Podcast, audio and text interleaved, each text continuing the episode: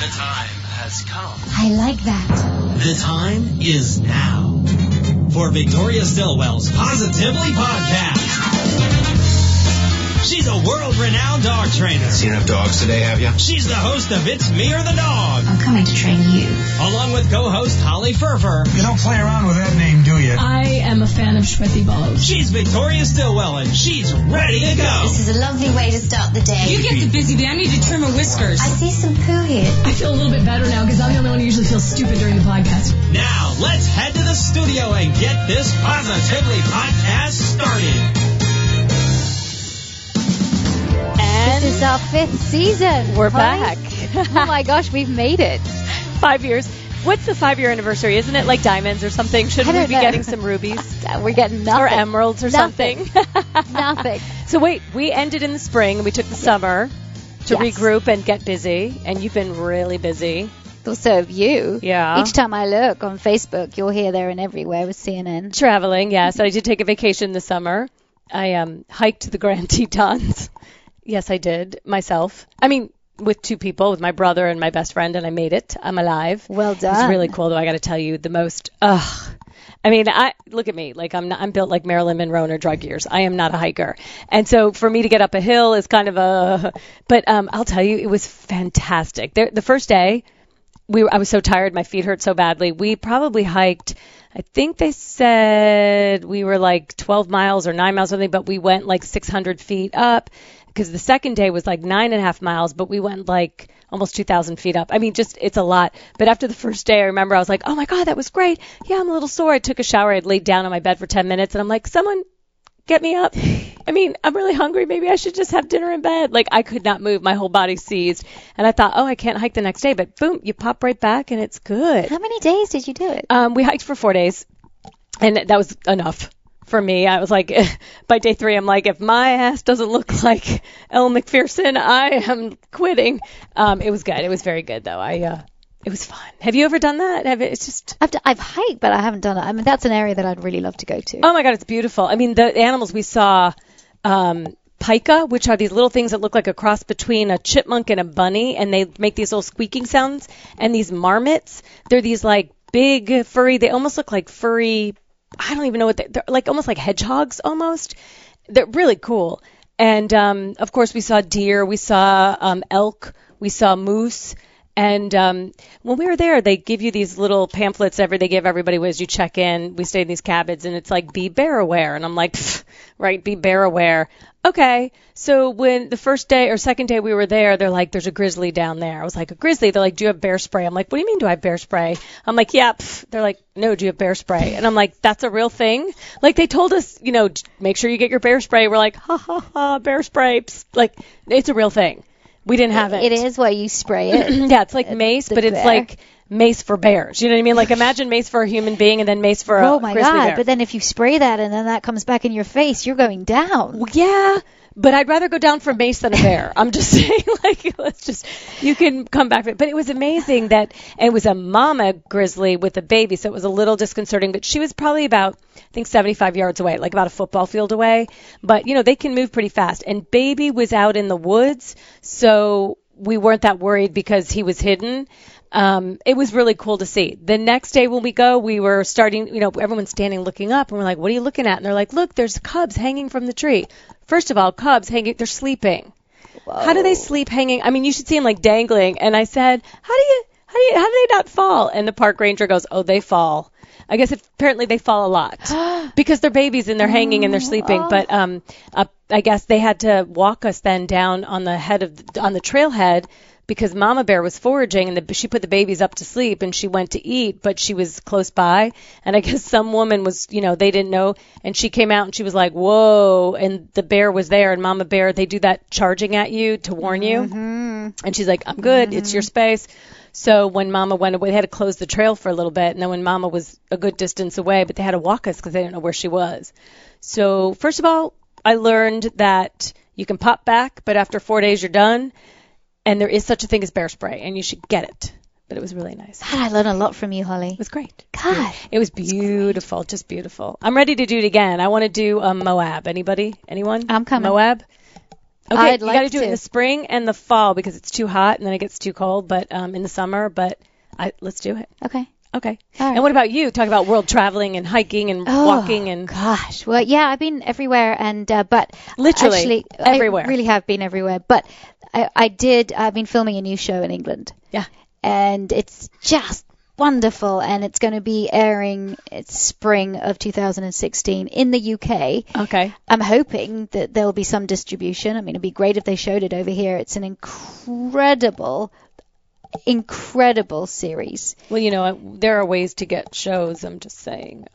Well, I don't know. We'll see. But it's got I to think, come here, I I think it should. I think it should because or we'll just all move. I'm to the just UK. I'm part of a team. It's not my show, but I'm part of a team, and it, and it's probably you know I, I've worked with a lot of great crews, a lot of great people, a lot of great shows, including my own. But I think this has to be one of the best crews that I've ever worked with, and some of the the best dog people I've ever worked with too. And the producers of this show, Oxford Scientific Films, um, have been nothing short of fantastic and fabulous. So I really, I've had a great time. Uh, Can you talk f- about what it's about? Mm. Not yet. Okay. all I'd say is it's it's it's it's going to focus a lot on the intelligence of dogs, but I don't want to go any further. Okay. Because I, I don't want to spoil it. Okay. Good. But um, definitely, if you're in the UK, keep an ear out, and also you can. I mean, I will be social mediaing it to hell when it comes out, so that uh, if you follow me on social media, you'll be able to see it. now, where'd you and travel it for it? You were all over. Well, yeah, we were all around Britain, but Mm-hmm. then um, I did go and do uh, a a, great seminar, a great um, live show in Finland as well, and was then I travelled to Greece, which we can talk about next week because that's a whole different deal. How was Um, Finland? I've only been once. It's beautiful. The people are beautiful. Finland itself, the country is beautiful. What- of course, I went there when it was gorgeous weather. When it was all light too, right? Yeah, what time of year? Yes, it's it's June, July is when it's light. Um, we went to so it probably got dark at around 10, 11 o'clock. But I have been there before. It's my second time, and I have been Mm. there before when it's actually pretty much light until. Oh, between three and four o'clock in the morning, it's a little bit dusky, but you're out at midnight and it's like it's five o'clock in the afternoon with the sun shining. It mess is with your head. So bizarre. Um, that's why everybody has blackouts on their curtains, Oh, so yeah, that yeah. you don't have that sort of weird kind of body experience where you don't uh, sleeping during Right. the day. It's it's very odd. And then, but what I've just come back from now is the Arson Dog Research at Oh. Baton Rouge. So talk about that. What is okay. that? Well, you know my show Arson Dogs. We've actually um, we had it on Facebook recent, recently, where we filmed eight handlers meeting their um, their dogs for the first time, going through a four week training course to become Arson canine dogs, arson yeah. dog handlers Working and dogs. these these are fire marshals from all over the country and they come they apply and then they come to this uh, central place in Maine where they're trained and they they they they meet with their dogs they're paired with their dogs and then if they pass certification then they go off and they um, handle lots of different cases all around the country. It's an it's an amazing program funded by State Farm and um, which is run by Heather Paul. And she's been on the show before. Uh, she's told us a lot about it. But every year if you're a canine handler you have to become recertified. So it's not just your handling is going to be looked at but the uh, ability of your dog. Can your dog still do the job that it's asked of? So this recertification there were 40 uh, canine and human um, teams coming to Baton Rouge to recertify It's like a this conference. program. It's like a conference with a lot of drinking in the evening. Yeah. Out of the same bowl. Oh, yeah, maybe. I don't know. I think by the end, I went to bed early, but I think by the end that that probably was happening. Yeah, goodness me. Is but it all kinds of dogs too? Like anything from a German Shepherd to a Lab no, to a it's mostly Labradors. Mm-hmm. And what I love about it is that these Labradors haven't been specifically bred for it. They're the they're the from Oh. from you know maybe dogs that have been assistance dogs and just haven't Right. made the grade, or you know they've been dogs for the blind and they they're a little bit too nose driven and or or some dogs have been surrendered to shelters because they're in quotes mm-hmm. hyperactive no you give these dogs they need a job and so these nose driven dogs are trained pre-trained then they're matched with their handlers and then they go out in the world and they solve crimes it's incredible. So I went down there, filmed that research, um, met a lot more great handlers. I have such respect for, for these men and women for what they do. That's amazing. And can you imagine meeting your dog for the first time? It's kind of like an arranged marriage. Well, it is, uh, but Paul Gallagher, who runs the who runs the program, is the head tra- trainer there, and he's been doing it for 30 years. He um, it, it takes a lot for him to match a specific dog with a specific person, but I think he does a really good job in pairing them. And you know, so so these handlers are getting dogs when they're about these dogs are about 18 months old, sometimes a little older, and um, that's it. It's a relationship for life and so it, it, it is and, and what I like about it is it's really centered on positive. I love it. Is it? Do they get to? Do they like do questionnaires and they do personality things so they know like? Yes. Can the dog say I want someone who can cook chicken well? Well, or- maybe. I, I think yeah, but I, I think Paul he he does he does pretty well, and I, I think it's a really hard job for him to do. Mm-hmm. But these these dogs are just so happy. They're, They're great. so happy. They're like and- we were the rejects. It's kind of like I think of the Bad News Bears. You remember that? Like- yes, I do. And you and you know, a a lot. Some people say, or not a lot of people, but some people say, "Oh, dogs shouldn't be working like that. You shouldn't put them in harm's way. You shouldn't.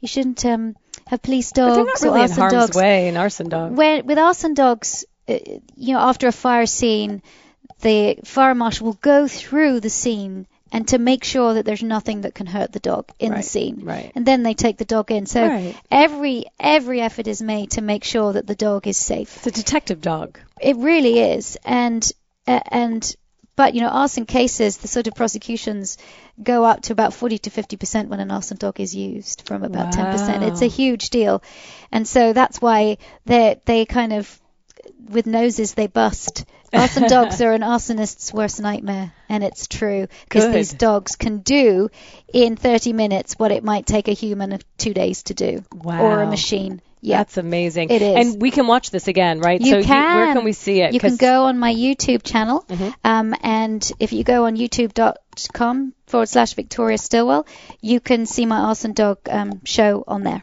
It's really cool. Uh, I, I I love it. I love it. That's great. Um, and you know, we were talking about working dogs. There's um a lot of working dogs. You know, you've been working with police dogs. You've been working with the canine unit. Um, you know, there's been a lot in the news this summer about you know what's going on. I mean, we know obviously people and police, but what we have been starting to hear about is police and dogs. Um, oftentimes, you know, things happen. Police are you know, working hard in many cases and they're sent to places they're not familiar with and then they see a dog and they're not sure and they don't, you know, is this friendly, is it not? And sometimes the dog gets hurt or killed. And uh, it's it's so sad. They just don't know any better. They're not trained. They're not, and I, I've been with this canine unit for two years, so I, I, I've been on a lot of their calls, so I see the threat that officers are under. Not just from people, but from their animals as well. But also, there are officers out there that are too quick to discharge their weapons, and um, that's unfortunately what's been happening. There are some officers that are just really frightened for their lives, whether that's justified or not. But this film that um, is coming out is a film that I've also been taking part in this year, and it's called Of Dogs and Men. Uh, so you, yeah, so you actually were a part of Yes. this sort of let's look at what's happening and what's Absolutely. going on. And um, two wonderful filmmakers have got together to address this issue, to investigate this issue, and to see what they can do to to to address it and to make it better. And to I- and it's all about education as well. So um, I've got uh, we've got our guest Patrick Reasonover is going to be coming Great. on, um, and we can we can talk to him about the film. The producer of the film. Absolutely, right, yeah. Let's get him on the phone. I, I'm curious to find out. The Positively Hotline is ringing. We don't know what we're going to do. We have no plan. We're just here. Who's calling in this week? He went after her like she's made out of ham. That is interesting. That's exciting. Um, is somebody gonna answer that? Hello, hotline ringing. You're on your phone, and I don't think you're taking any of this seriously. Answer the phone! Ladies and gentlemen, let's go. Hit it. Patrick, I'm so glad you could join us. Welcome. Thank you for having me. I'm really excited to, to be here with you.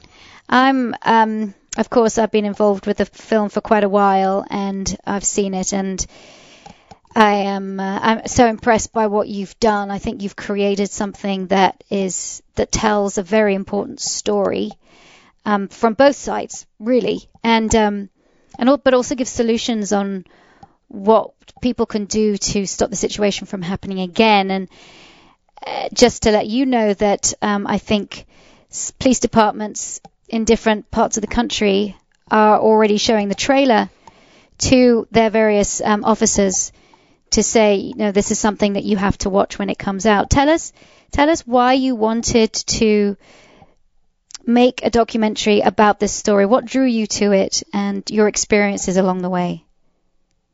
Sure. Well, the first thing that we were looking for in a documentary subject is something that could be a positive good in the world or help produce a positive good. There's certainly a lot of great documentaries out there and um, a lot of uh, a lot of great content, but often it, it'll be a great story and then that's the end of it. And so what we really wanted to do was tell a story that could move people to action. And how we wound up with uh, on this particular subject is we, you know, Oz, my my director, and myself, we we both have dogs, and we saw these videos on YouTube of police shooting people's dogs, and then the police reaction was, you know, oh, I was in fear of my life, even though that if that might seem unreasonable, depending on the size of the dog, the, the response was kind of always the same.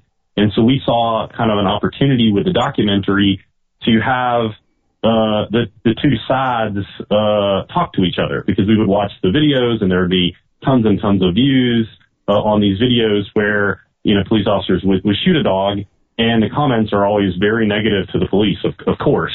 And um, and then it seemed like the police were not then coming out and saying they were sorry or it was a mistake, but rather were just sort of saying we we just had to do this. And then that created this adversarial situation where people are really upset and the police are not being responsive. And so what we thought is by doing this documentary, we could create dialogue between the between the two of them, you know, where police officers would understand the emotional experience and consequences when they use power in such a way that, you know, kills dogs or, or harms people that, you know, to see the emotional impact that that, you know, that that causes.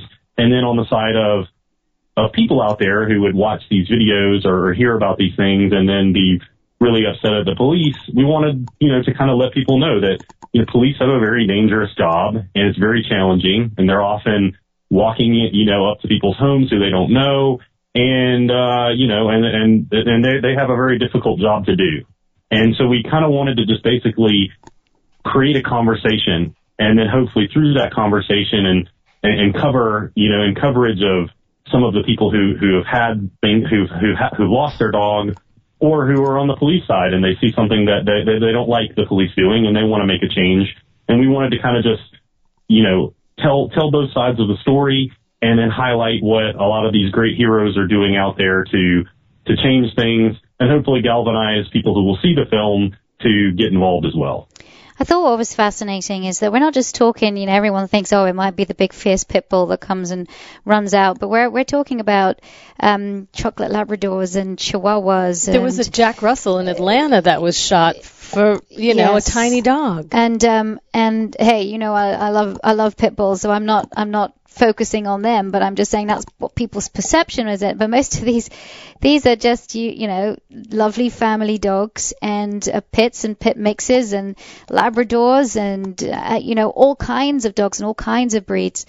Um, the the other thing that attracted me to this film is because I have been working with law enforcement for two years now on another project, and so I I think I have that rare experience as a civilian that I've now experienced what it's like to go out on numerous calls with them, and I myself have experienced and seen dogs being set on the police on purpose, and uh, or we're doing a track at night. We're tracking somebody who has um, has run and uh, like a, a robbery, and then has run from the robbery, and we're tracking that person, and it's in the middle of the night, and then as we're tracking with the dog, dogs come out of one house and um, you know try and bark at not just the just us, but the canine as well. Um, and, so, you know, I've seen that situation. So that's what drew me to the film. Also, some of my guys are um, Sergeant Paul Corso and Deputy Sheriff Jason Cotton. Uh, you you interviewed for the film as well, and I think they give you a great perspective. I mean, they're canine, they know a, a lot about dogs, but they also give a, that great perspective from from the police officer side. Absolutely. And, uh, and to give you a sense of what we found, the, the, we have a quote in the film, the just, U.S. Department of Justice estimates that 10,000 dogs are shot in the U.S. annually by law enforcement.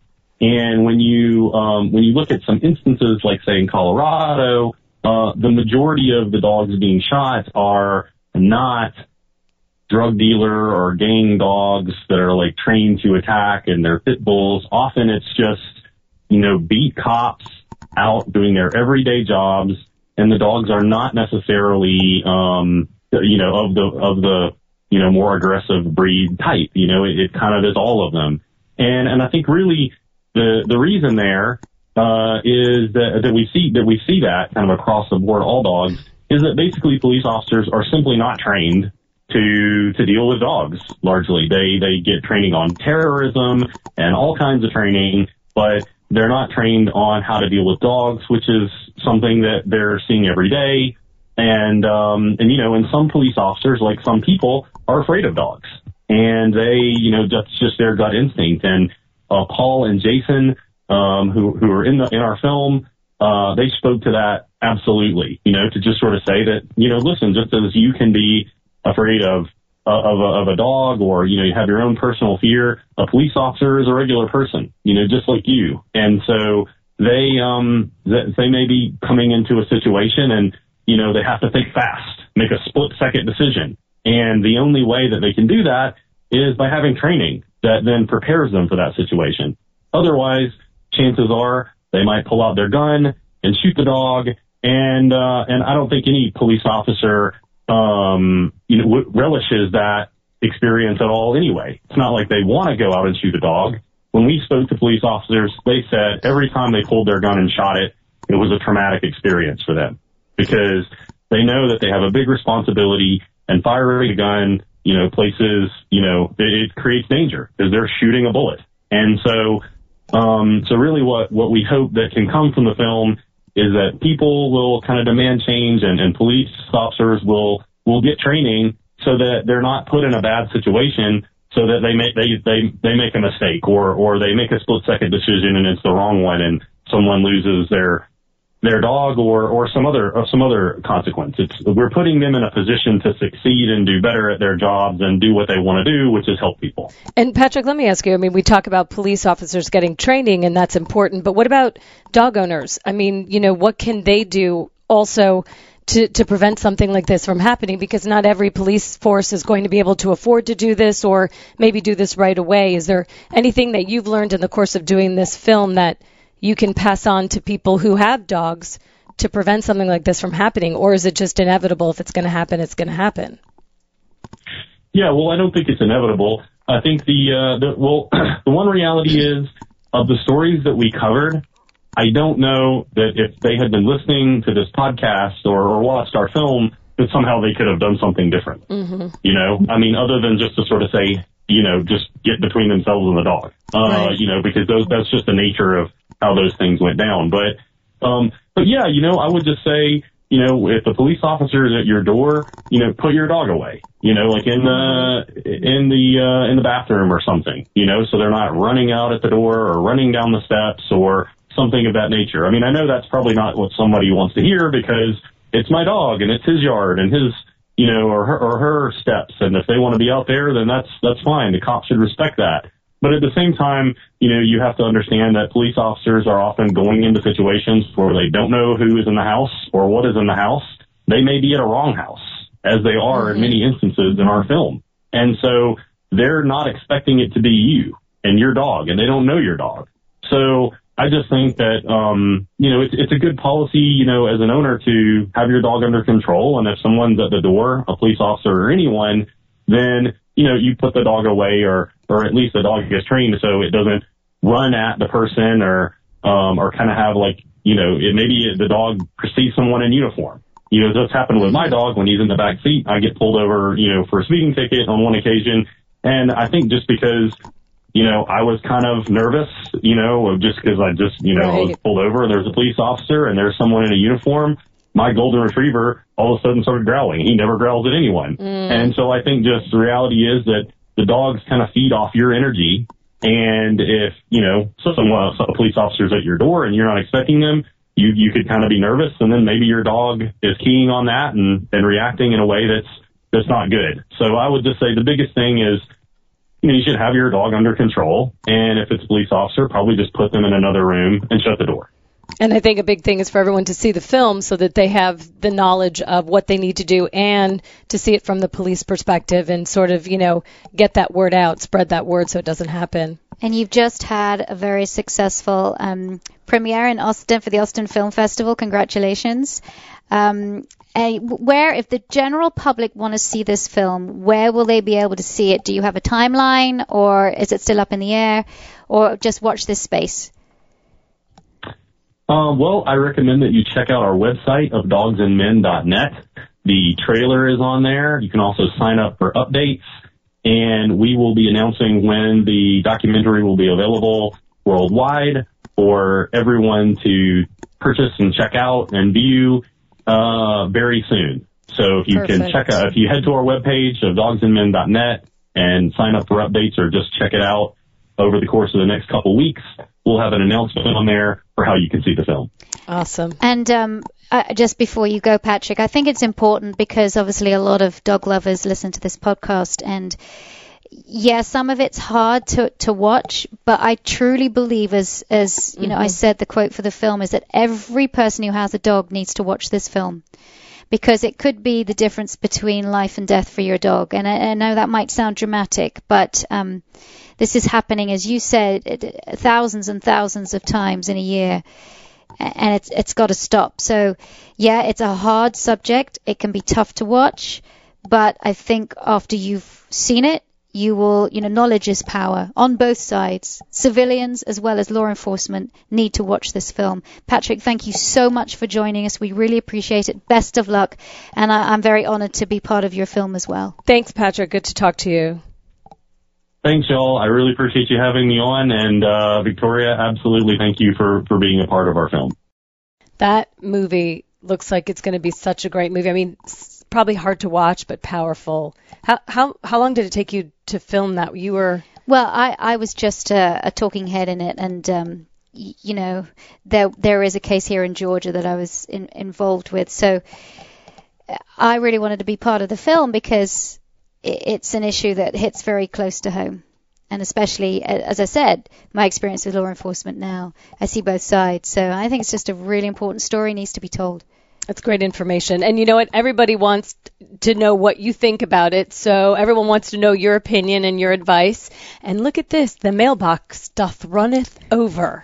So hey, you got something on your mind? Are you a wizard, they make a miniature? I mean, is there some way, some process they they physically miniaturize the dog, or is it a puppy, or what? What the devil is going on? That's a really good question. I've got my work cut out for me here. Next time you want to know something, can you repeat the yes. question? Why don't you ask Victoria? She's the expert with this kind of stuff, you know. Uh, you obviously don't know my dog. Just ask Victoria. We have a great sponsor for this season. I'm very excited. Mm-hmm. Zuke's. Mm. Have you ever used Zuke's in training? Oh, I thought you meant personally. I'm like, I've not tried it. I don't eat meat, but I'm sure my dogs love it. I love it. I use it all the time for training treats because, all right, dogs delight in learning, and Zuke's provides the energy they need to fuel every training session. For 20 years, Zuke's has created natural treats that energize and entice your dogs with wholesome, antioxidant-rich ingredients. Zuke's are as nutritious as they are delicious. Learn more at Zukes.com, and I tell you, my dogs adore them. Mm, okay, mm-hmm. talking about adoring dogs. Mm-hmm. Um, let's get to the mailbox here. Um, this one is from Jenny in California, and she says, Victoria, comma, my wine Weimaraner is out of control. And the reason why I say that is because at first I read it as Victoria, my, my Weimaraner. I thought, oh, she named her dog after you. I don't know lovely. if that. Yes, no. Uh, but she says she's incredibly smart, but is not obedient and has high anxiety. I have to take the dog everywhere with me, but she's extremely aggressive. She's nipped people, and I'm worried she could become a serious threat. Help. What do I do? Our family loves her so much, and we fear we will have to put her down eventually. I You know, Weimaraners, they are a really feisty breed because Yeah. they're a working dog essentially, and they, they need to be working. And I just think that if you're going to have a working breed like that, you've got to do what these dogs were bred to do. And I'm talking about you know, field trials. And I've worked with a lot of very nervous Weimaraners, um, have aggression issues, and just by giving them an outlet, allowing them to do what they're originally bred to do, really can help. So I would say this is my this is my advice. Um, I would definitely call in a good positive trainer to help mm-hmm. you in different situations. But I would love you to find a field training place somewhere. Make it a positive one. Mm-hmm. With- Field training dogs is not really a, a positive field. Um, gun dog training, and there's mm-hmm. still a lot of ridiculous shot collars and things used just by lazy trainers. So find a positive one and teach your dog to go fetch birds. They don't have to be live birds. You can use fake birds. Uh, you don't have to hunt.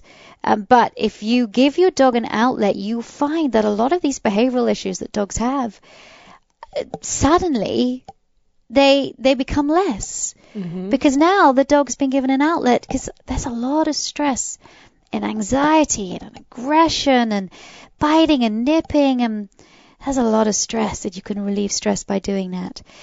So I would say that's that's something that she could utilize. And uh, if you want Jenny to find a trainer, just go to positively.com slash trainers and you can find one. She says California. I don't know where she's in California, but there's going to be somebody um, near you. Yeah, we definitely have. We have a couple down in San Diego area and a couple in LA. So hopefully that's going to be near where you are. And I think about, um, you know, just us. Think about like when you are stuck at home for a few days, whether, you know, it's bad weather and you can't get out or, you know, whatever it is, you have to be at home. You, you got kind of stir crazy yourself, right? Don't you kind of get a little antsy and you're just, "Ugh," and Oh. it just, all the Builds. time. I'm the kind of person that I need to be doing, doing, Yeah. doing. So And do so, if I'm stuck in the house all day or I'm by a computer and I'm working on the computer, I get I get annoyed, I get irritated, Yeah. moody. Uh, I just want to be out. Same with dogs, especially high drive, high energy dogs like Weimaraners. I know, it's amazing. And when she sits at the computer all the time, you should see she, she could bite people too. It's really bad. okay, how about um, this one from Luke in Virginia? I have a border collie that's exhibiting a fear of noises. She's okay with going and doing things, but I think an interaction with fireworks has brought this on. It was very small at first, but it's getting worse. How can I help her? That's very Yeah. specific. Very common problem, especially for border collies. They're highly sound sensitive. They need to do it to, to do their job as the herders. You know, that's why they're so good.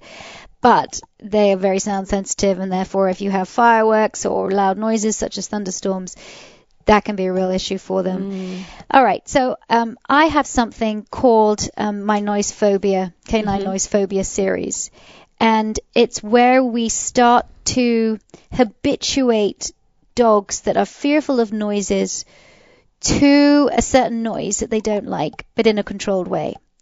And what is different about the Canine Noise Phobia series, which I have done in conjunction with Through a Dog's Ear, is that we use psychoacoustic, or I should say bioacoustic music with frequency modulation to calm a dog's nervous system. Okay, so all that just means is it's great music you'll like to listen to too, and it'll calm the dog. No, what it is, I just okay, when I'm talking about frequency modulation, um, you take the high pitches out of the music. So you have mid to low frequencies that immediately discharges the central nervous system in humans and in animals.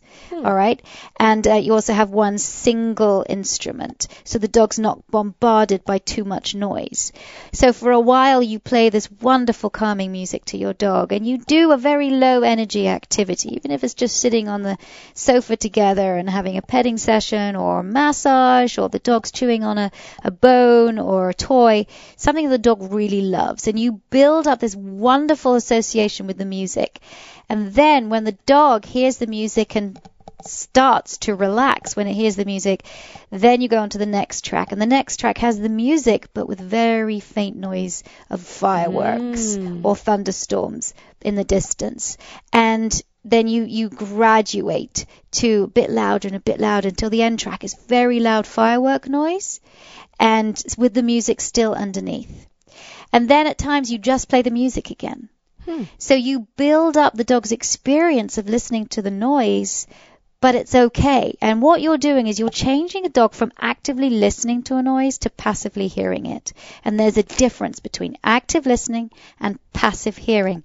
So at the moment, the people who are listening to this podcast are actively listening to me. But if you suddenly stop, you'll be able to hear noises all around you. So if I stop talking, your your ear will suddenly hear noises all around you. You've been passively hearing them all the time, but they haven't bothered you. Do you see what I mean? Mhm, exactly. That's how we change the way that the dog hears a sound. And that could help with your border collie.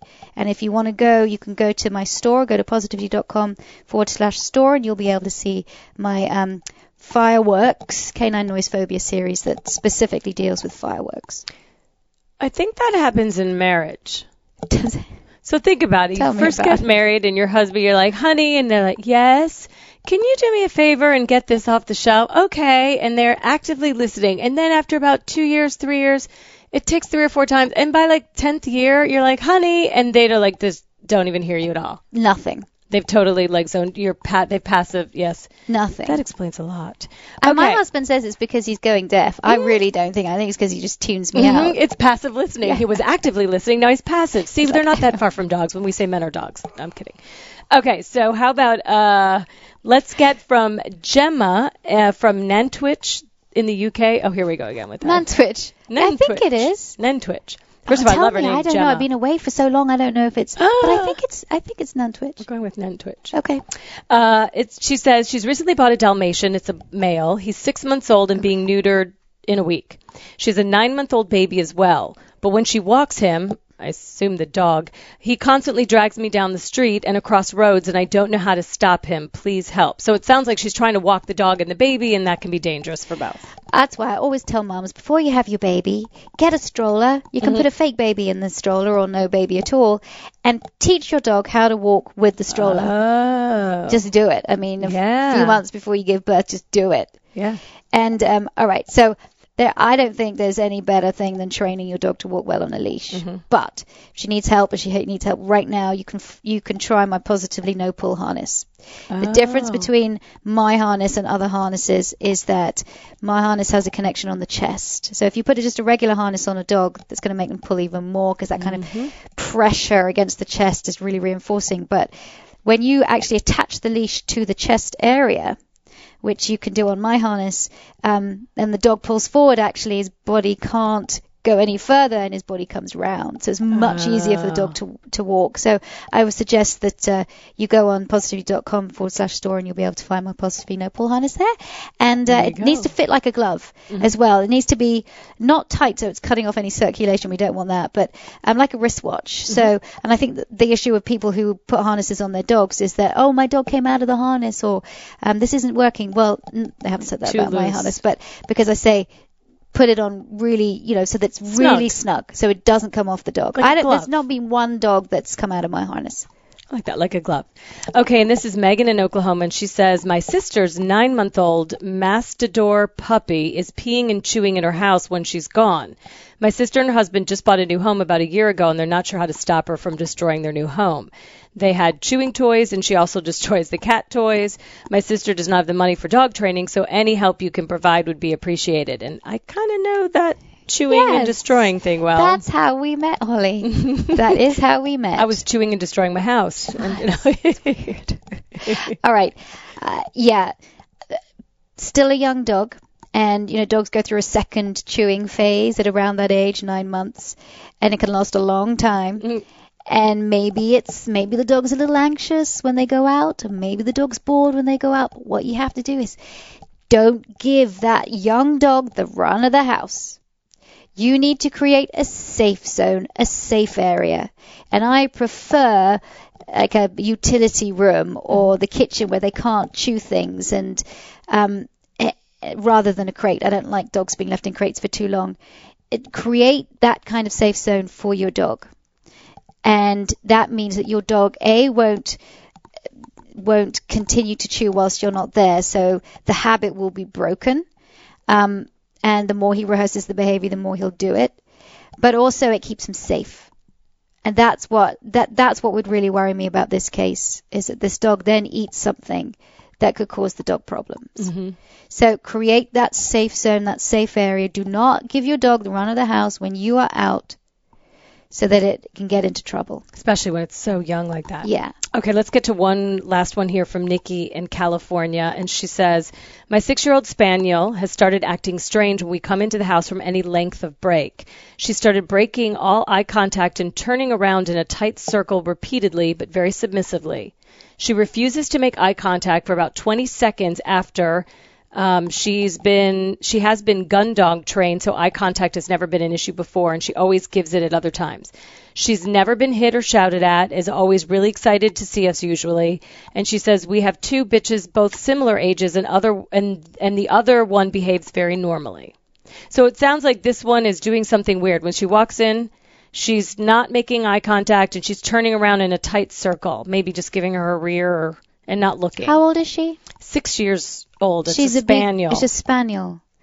Interesting. Wow. Something has happened. I'm not saying that you've hit or any trauma has Mm-hmm. No. happened to it, but something that you might not have perceived as being scary to the dog has scared the dog. Oh. Something has happened, and I think this submissive behavior, that's just an expression of it. This circling around is um, what sounds like to me what we call a displacement behavior. So, you know, when you chew your nails, or um, you yawn, or you, you itch yourself, or you, you know, dogs will do that when they just feel uncomfortable. But it's when, and it's interesting because it says when they come into the house from any length of break. Yes. So they've been out, they've come into the house, and um, that something happened at that time In the past that has caused this behavior. Even if it was she'd peed or she'd pooped somewhere and they were like, up, you know, they were angry. Something Right. that she now perceives as Upsetting. upsetting and frightening. Um, and the circling as well, you know, you don't want that to become a habit. Now, it could be her response to the other dog. Now, if the other dog's there, what's going on between those two? So, I would like, first of all, if I was working with them, I would do the, the, an experiment. I would take the other dog out of the picture, uh, go stay with a friend for a day, and go out for about an hour. Then come back and see if the dog does it when she's just there by herself.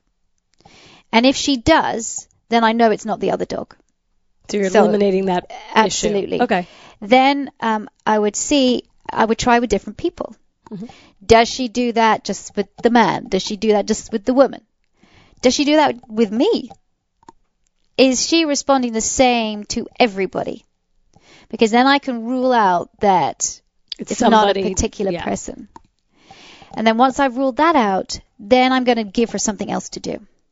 So I'm going to play her favorite game when I come through the door, give her her favorite bone, do something that will give her something else to do in that situation.